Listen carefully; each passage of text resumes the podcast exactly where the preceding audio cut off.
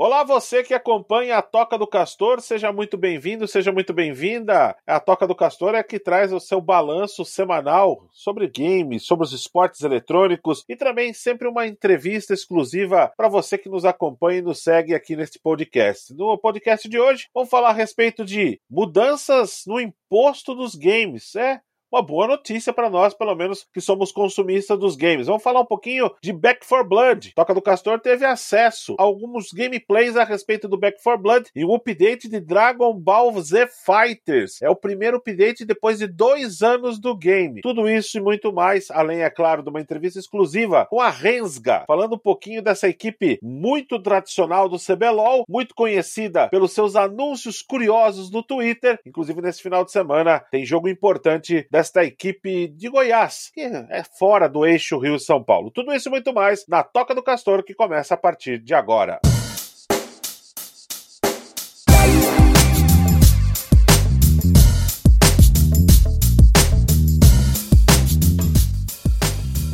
Olá, eu sou Adriano Castor, seja muito bem-vindo, muito bem-vinda à Toca do Castor.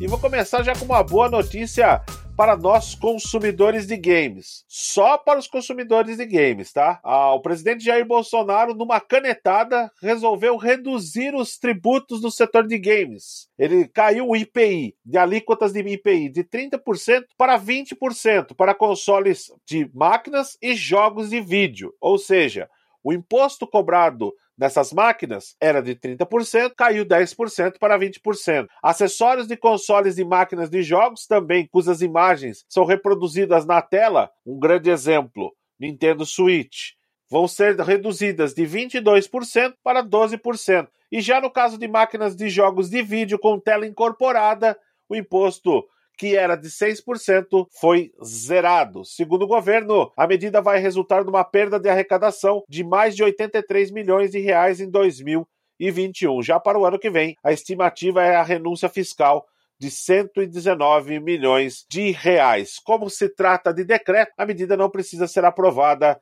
pelas câmaras, tanto na Câmara dos Deputados ou também pelo Senado. Na justificativa, o governo afirmou que a redução de impostos visa incentivar o desenvolvimento do segmento de jogos eletrônicos no país, o ramo do setor de entretenimento que mais cresce no mundo. Claro que existe por trás dessa medida que o governo fez, a perda também de produtores de games no Brasil. A Sony deixou de produzir muita coisa aqui no Brasil. A Microsoft ainda produz o console, mas também já tinha ameaça de sair do Brasil. É muito caro hoje empreender no Brasil. Esta redução visa, obviamente, segurar essas pessoas responsáveis pelos games, tanto só dos, dos produtores de games, como também de produtores de games indie. O Brasil também produz muito game indie e está distribuindo muito para Xbox ID e principalmente para o Nintendo Switch. Por conta desta redução desses impostos, visa pelo menos segurar esses empreendedores do país. É uma medida paliativa, mas ela é muito importante, pelo menos no mercado dos games, principalmente por quase chegar agora o Dia das Crianças. Isso, na teoria. Na prática, Vamos ver se as produtoras, se quem vende o console, quem vende os jogos, vai reduzir o preço, segundo o que o governo já informou. Olha, agora eu vou falar a respeito de Back 4 Blood. E você que está ouvindo o podcast neste final de semana, dia 12 de agosto, 13 de agosto, 14 de agosto, 15 de agosto e 16 de agosto, o Back 4 Blood vai estar com beta liberada para quem não fez a pré-compra. Você tem que acessar o site do Back 4 Blood, deixar o seu e-mail cadastrado. Você automaticamente vai receber um e-mail e lá você escolhe se você vai jogar no Xbox, no PlayStation ou no PC. Uma outra maneira de você conquistar a chave é assistir os streamers na Twitch que vai dropar chaves do Back 4 Blood. Nós da Toca do Castor já tivemos acesso da primeira beta, porém por embargo não podemos dar muitos detalhes a respeito do jogo o que já foi transmitido, que todo mundo já viu a respeito do Back 4 Blood. Só podemos falar um pouco da história. Back 4 Blood, ele é um jogo PVP, tiro em primeira pessoa, mas compartilhado com quatro jogadores de maneira simultânea. Lembra muito o Far Cry, pelo menos na sua dinâmica de jogo, mas ao mesmo tempo também lembra muito o Left 4 Dead. É um jogo bem legal, é um jogo bem bacana, e vale a pena ser testado na sua beta, que vai ser aberta agora de 12 a 18 de agosto. Vale a pena dar uma conferida, só lembrando que o jogo vai estar disponível no dia 27 de agosto, tá? Esse teste, então, agora é o teste dos servidores. Só que 27 de agosto ela vai estar disponível de maneira gratuita para quem é assinante Game Pass. Já para quem é assinante da PSN ou da Epic, vai ter que comprar o jogo. No caso, na PSN vai custar 249 reais. Na Epic, 199 reais. É um jogo um pouquinho mais salgado, mas vale a pena para você poder tirar uma diversão com os amigos. Agora eu vou falar de um jogo de luta, um jogo de luta que há muito tempo não tinha uma atualização, que é o Dragon Ball Fighter Z, com a chegada do Godinho Vegeta Super Saiyajin 4 Além disso, tiveram algumas atualizações também nos seus personagens. Um deles, por exemplo, que é aquele bug do KO do Master Roshi, ele já foi consertado também. Arrumaram algumas coisas também no Piccolo, arrumaram algumas dificuldades, principalmente no ataque quando ele tá de pé. Existia um bug quando ele voltava no chão para dar um ataque, ele saía dando contínuas rasteiras. Já consertaram também esse problema. E é muito interessante falar a respeito do Dragon Ball Z, principalmente desses concertos, porque tá visando o campeonato internacional e muitos jogadores estavam reclamando a respeito desses bugs. Então a Bandai acabou consertando, acabou arrumando agora esses bugs e, é lógico, trazendo o Gogeta Super Saiyajin 4 para a batalha. É um jogo muito bacana, é um jogo muito legal e merecia uma atualização. É um jogo que não caiu muito na graça do público, viu, gente? Muita gente que gosta, é fã do anime, prefere o Dragon Ball Channelverse. Mas com essas atualizações, quem sabe com esse novo update, com essa vinda agora do Gogeta Super Saiyajin 4, o jogo volte pelo menos estar na lineup dos jogadores aí de Xbox e também PlayStation. Então agora eu vou falar a respeito de Battlefield 4. Isso mesmo, Battlefield 4, jogo que foi lançado em 2018, está com tudo liberado no Battlefield 4, até o passe de batalha número 4 e também o novo último update do Battlefield 4. Ele foi dado de maneira gratuita pela Epic, através da Amazon Prime. Então o que aconteceu? Os jogadores começaram a baixar o jogo até pelo hype do Battlefield 2042, que é um novo jogo de tiro que deve chegar em outubro e por conta disso, muitos jogadores voltaram a jogar no Brasil o Battlefield 4. A EA, juntamente com o pessoal da DICE, tiveram que liberar mais servidores no Brasil, porque você não estava encontrando servidor para jogar Battlefield 4. E agora a Amazon Prime liberou os últimos patches de atualização e também os passes de batalha do Battlefield 4, tudo de maneira gratuita. É só você acessar a Amazon Prime e você resgatar lá o jogo. E hoje você encontra muitos servidores de Battlefield 4, Battlefield 1 e Battlefield 5. Tudo isso no hype de Battlefield 2042, que deve chegar no final do mês de outubro para todos os consoles. Bom, hoje a Toca do Castor vai invadir, vamos falar, o centro-sul do país. Orgulhosamente, nós vamos receber hoje Sávio Barra, ele que é diretor de marketing da Rensga Esportes. Sávio, obrigado primeiramente por atender a Toca do Castor, falar um pouquinho sobre esportes eletrônicos, marketing, Rensga anunciando nova fornecedora esportiva. Obrigado mais uma vez, viu, Sávio?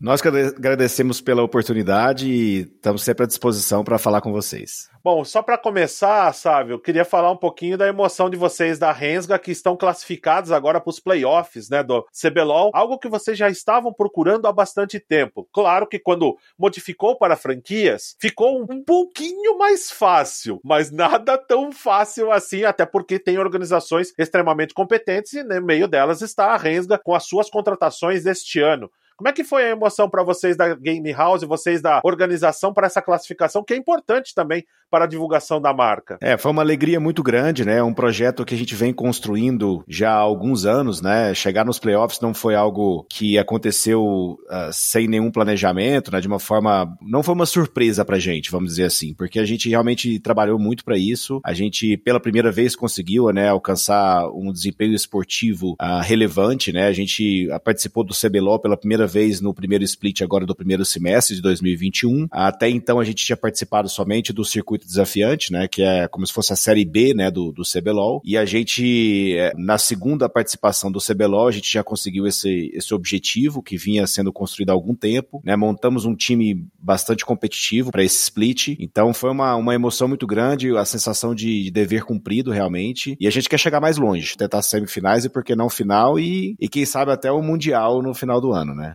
Você falou a respeito da equipe, é claro, eu já vou ter que falar a respeito disso, né, sabe? Porque a Rensga é campeã para mim de fazer os anúncios, principalmente nas redes sociais. É um esporte eletrônico, o marketing ajuda muito nisso e os anúncios que a Rensga faz nas redes sociais é algo impressionante. Vocês trouxeram uma equipe extremamente competitiva, Trigo, Damas, Croc, é um time muito bom é um time muito que está performando muito bem, mas alheio a isso, vocês também combinam com os anúncios, com a criatividade que vocês têm. Como é que é trabalhar com isso? Desde o nosso primeira, nossa primeira participação no circuito desafiante, ainda em 2019, o desempenho esportivo não foi dos melhores, mas a gente logo logo chamou a atenção do cenário pela comunicação. Então a gente realmente, desde o começo, assumiu uma postura que nenhuma outra organização assumia, né? De trabalhar realmente com o lado do entretenimento na comunicação, trazer sempre a parte cômica na uma, uma comunicação mais leve, muito mais humana, né? A gente usa o cowboy como nosso símbolo, então a gente consegue assumir realmente a persona do cowboy, né? Então o cowboy é aquele que fala nas redes sociais, que fala pela organização, e as pessoas realmente se sentem parte daquilo, né? Elas conversam como o cowboy como se ele fosse realmente uma pessoa. E a gente quer continuar trazendo essa coisa extremamente próxima da torcida, né? A gente fala que os esportes são muito uh, baseados em comunidades, e a gente tem que saber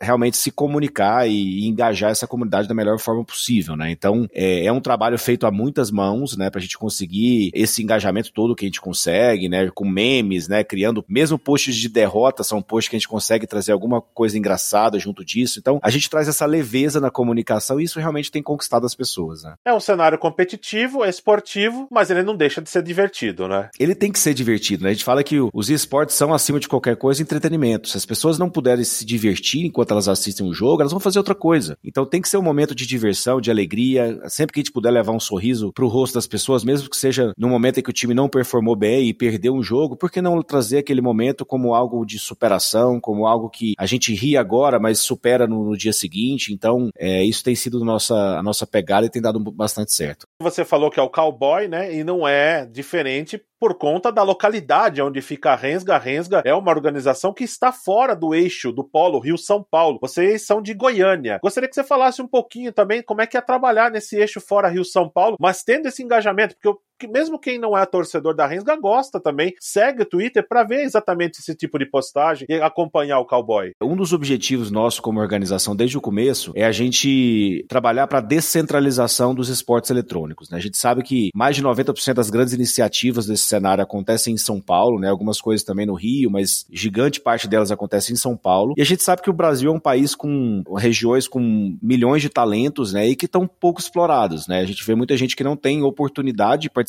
do cenário competitivo e a gente quer se tornar uma organização referência nesse sentido, de levar um, um time competitivo para outras regiões do Brasil. A gente começou por Goiás, mas a gente quer ser referência para outras regiões do Brasil também e mostrar que a gente realmente pode uh, jogar em alto nível estando em qualquer lugar do Brasil e dar oportunidade para que pessoas não só do Centro-Oeste, mas do Norte, do Nordeste também possam se tornar profissionais e fazer parte desse cenário. Né? O cowboy no começo veio muito como aquele cowboy caipira, né, goiano. A gente queria chamar muita atenção por esse lado realmente extremamente regional nacional que a gente trouxe, mas o cowboy é uma figura internacional, né? A gente, a gente sabe que tem o cowboy do interior de São Paulo, tem o cowboy do Nordeste, do sul do país, tem o cowboy americano, que é uma figura super popular no mundo todo. Então a gente usa muito essa figura humana do cowboy, que é uma figura que todo mundo reconhece e que tem uma admiração grande pela, por tudo que ele representa, né? Eu faço até um comparativo, até, sabe, que ah, para mim a Rensga e a SG, a SG é uma organização de Fortaleza que vai jogar o The International no Dota. Para mim são duas grandes referências fora do polo eixo Rio-São Paulo, que sempre vão ter as menções aqui, obviamente, quando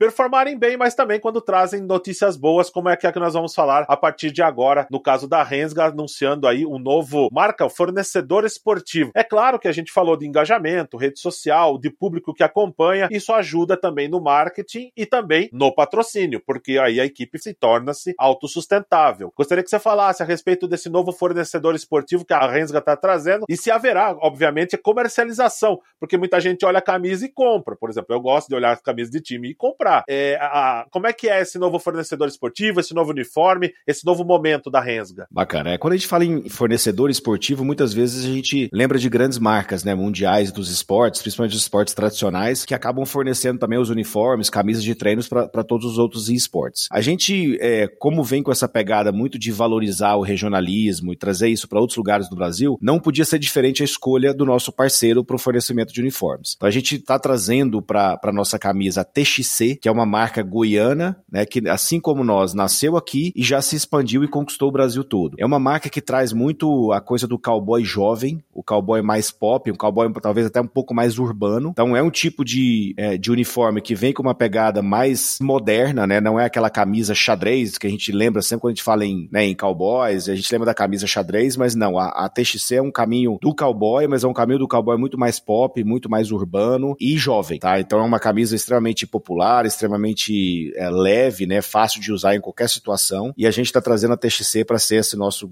grande parceiro, né? Que, e que tem tudo a ver com a gente, né? Que tem as nossas raízes e que conquistou também o Brasil todo com todo o talento que eles têm de criação e, e etc. Né? Ô, Sávio, você pode me corrigir se eu estiver errado. Vocês apoiando, no caso, o fornecedor local, em tempo de pandemia, porque não podemos esconder que nós vivemos numa época de pandemia, saindo agora, obviamente, com a aceleração da vacinação. E a gente sabe o quanto que as fornecedoras, o quanto que o mercado local sofreu com essa pandemia. Isso também vai ajudar no que a gente pode dizer, unindo o útil ao agradável, uma organização esportiva que está numa grande ascensão, auxiliando também, no caso do marketing, também um mercado que está precisando ascender por conta da pandemia? Sem dúvida. A gente sabe da dificuldade que todo mundo passou, não só as marcas regionais, mas algumas também nacionais. A TXC é uma marca que já está no Brasil todo, né? Ela já tem realmente pontos de venda em vários lugares do Brasil. Ela já deixou de ser uma marca que atua só regionalmente, então talvez por isso ela tenha sofrido um pouco menos, porque ela tem canais digitais, as pessoas podem comprar isso de qualquer lugar do Brasil, então acho que isso acabou dando também um suporte para que ela conseguisse entrar como parceiro nesse momento. Eu acho que só respondendo a sua última pergunta, a pergunta anterior, sim, os uniformes vão estar disponíveis para venda, tá? Nas próximas semanas. Nós vamos anunciar em todos os nossos canais digitais e a gente vai ter, inclusive, a opção de, de compra pelo e-commerce da própria Rensga que a gente está montando. Para mim poder finalizar, a equipe da Rensga também tem um suporte feminino, né? Que joga na equipe masculina, é a Harumi, se eu não me engano, é isso, né, Sávio? Exatamente. Como é que é essa inclusão também? Porque muitos esportes eletrônicos não gostam de mexer muito com isso. A Rensga mexeu. A Rensga trouxe o suporte feminino pro, pro cenário. Como é que é isso? É, a gente sempre trouxe isso como parte do nosso DNA, sabe? Só o fato de estar em outro lugar do Brasil, a gente está sendo já mais inclusivo. A gente está dando oportunidade para que pessoas de outras regiões que não têm acesso a São Paulo, Rio, possam também participar desse cenário competitivo, né? A Harumi é um caso muito interessante interessante porque ela apareceu para o cenário na peneira que a Rensga fez, né? Ela é de Goiânia, ela participou da nossa peneira, jogou super bem, desbancou algumas centenas de jogadores que participaram dessa peneira. Ela a, participou no ano passado pela primeira vez no cenário competitivo. Inclusive, ela se tornou a primeira mulher a jogar uma partida oficial de LoL no Brasil. Né? Apesar da, da liga permitir isso desde o começo, né? já são 10 anos já de CBLOL, e os times sempre puderam ser mistos. Mas pela primeira vez, a gente trouxe uma mulher para participar de um jogo oficial. Foi um, um super case né, de cobertura de imprensa, não só a imprensa nacional, mas até a imprensa internacional cobriu esse momento. E foi muito bacana porque a Rensga ganhou o jogo, ela teve uma participação super relevante, jogou super bem, e isso se tornou realmente um case não só para Riot Brasil, mas até para Riot internacional, tá? A Riot americana entrou em contato com a filial Brasil para saber como tinha sido essa estratégia da primeira mulher jogando e foi um, um super sucesso. A gente é super tem um grande orgulho de ter feito parte desse, desse momento tão histórico para o Brasil no, nos esportes, né? E para poder encerrar, é óbvio, eu tenho que fazer essa pergunta. Nós vamos quase fechar o ciclo de um ano já com a franquia. Dá para fazer uma análise de como foi, porque a gente vê o Academy, tem muito time que aproveita do Academy. Ter o Academy para a gente ter novos talentos é legal. Dá para falar um pouquinho como é que foi essa primeira experiência de franquia dentro do CBLOL? É, é um formato ainda muito novo para todo mundo, né? Ah, acho que a gente está aprendendo junto a, a, como lidar com isso, a como a, a gente tem reuniões né, mensais com os times para a gente trocar ideia e discutir melhorias para o campeonato. Então existe uma sinergia muito grande entre as 10 organizações e a Riot. É, tem sido bacana, acho que a, o Academy tem sido um um super case de sucesso, inclusive é um dos academies de todas as ligas do mundo, né, de CBLOL, é um dos academies com maior audiência, então já é um sucesso o Academy, é uma coisa que a gente precisa realmente valorizar e, e transformar realmente num, num, num, revelador de talentos, né? a gente precisa trazer gente nova pro cenário, e o Academy tem se mostrado uma ótima experiência para esses, esses novos jogadores, né. E a gente vê realmente um esforço muito grande de todo mundo de participar, de fazer com que a audiência cresça cada vez mais, então acho que essa, esse bate-bola que a gente tem tido mensalmente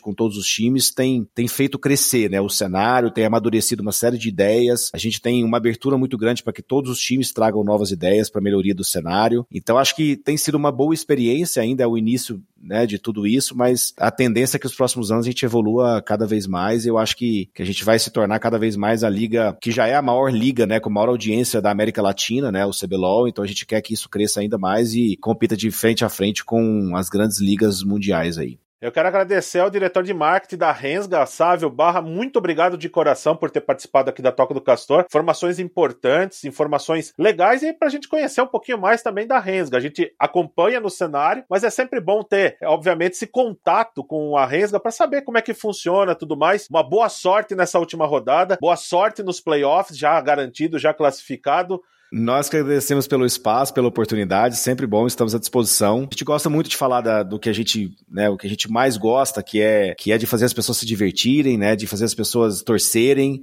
e essa vibração da torcida nos deixa extremamente felizes e, e sempre abertos a, a esse tipo de canal, a esse tipo de interação, não só com o público, mas com a, com a mídia e com a imprensa de uma forma geral. Esta foi a entrevista com o pessoal da Rensga, muito interessante, uniforme, Será que a Rensga vai buscar o Mundial, vai buscar o CBLOL? Tá nas cabeças do CBLOL. Brilhante organização, muito bem estruturada pelo pessoal da Rensga. E antes de eu encerrar a Toca do Castor, vazaram agora há pouco nós estamos gravando a Toca do Castor e no final da nossa gravação vazaram novas imagens do novo Call of Duty, o Call of Duty Vanguard. Ele vai passar mais ou menos igual ao WW2 da Segunda Guerra Mundial, ou seja, já vazaram essas imagens o anúncio deveria acontecer no dia 19 de agosto, mas já dá para ver que vai ter Cross-Gen Battle, o bundle, né, que você pode comprar para jogar na nova geração também na velha geração. Já sabemos também que vai ser durante a Segunda Guerra Mundial. Vai ter mapa remasterizado do Call of Duty World of War, que foi lançado em 2008, e a Treyarch está ajudando no seu desenvolvimento. Lógico, esse vazamento deve estar no Twitter e também em outras imagens durante todo esse final de semana. Esta foi mais uma Toca do Castor. Eu quero agradecer a todos vocês que apertaram o play e nos seguem. Muito obrigado. Na semana que vem vamos falar muito mais de esportes eletrônicos. Só para lembrar, a Toca do Castor tem todo o conteúdo, toda a produção feita pela Repente Conteúdo Criativo, capitaneado pelo Fábio Devito e também na ajuda do Lucas Vago. Eu sou Adriano Castor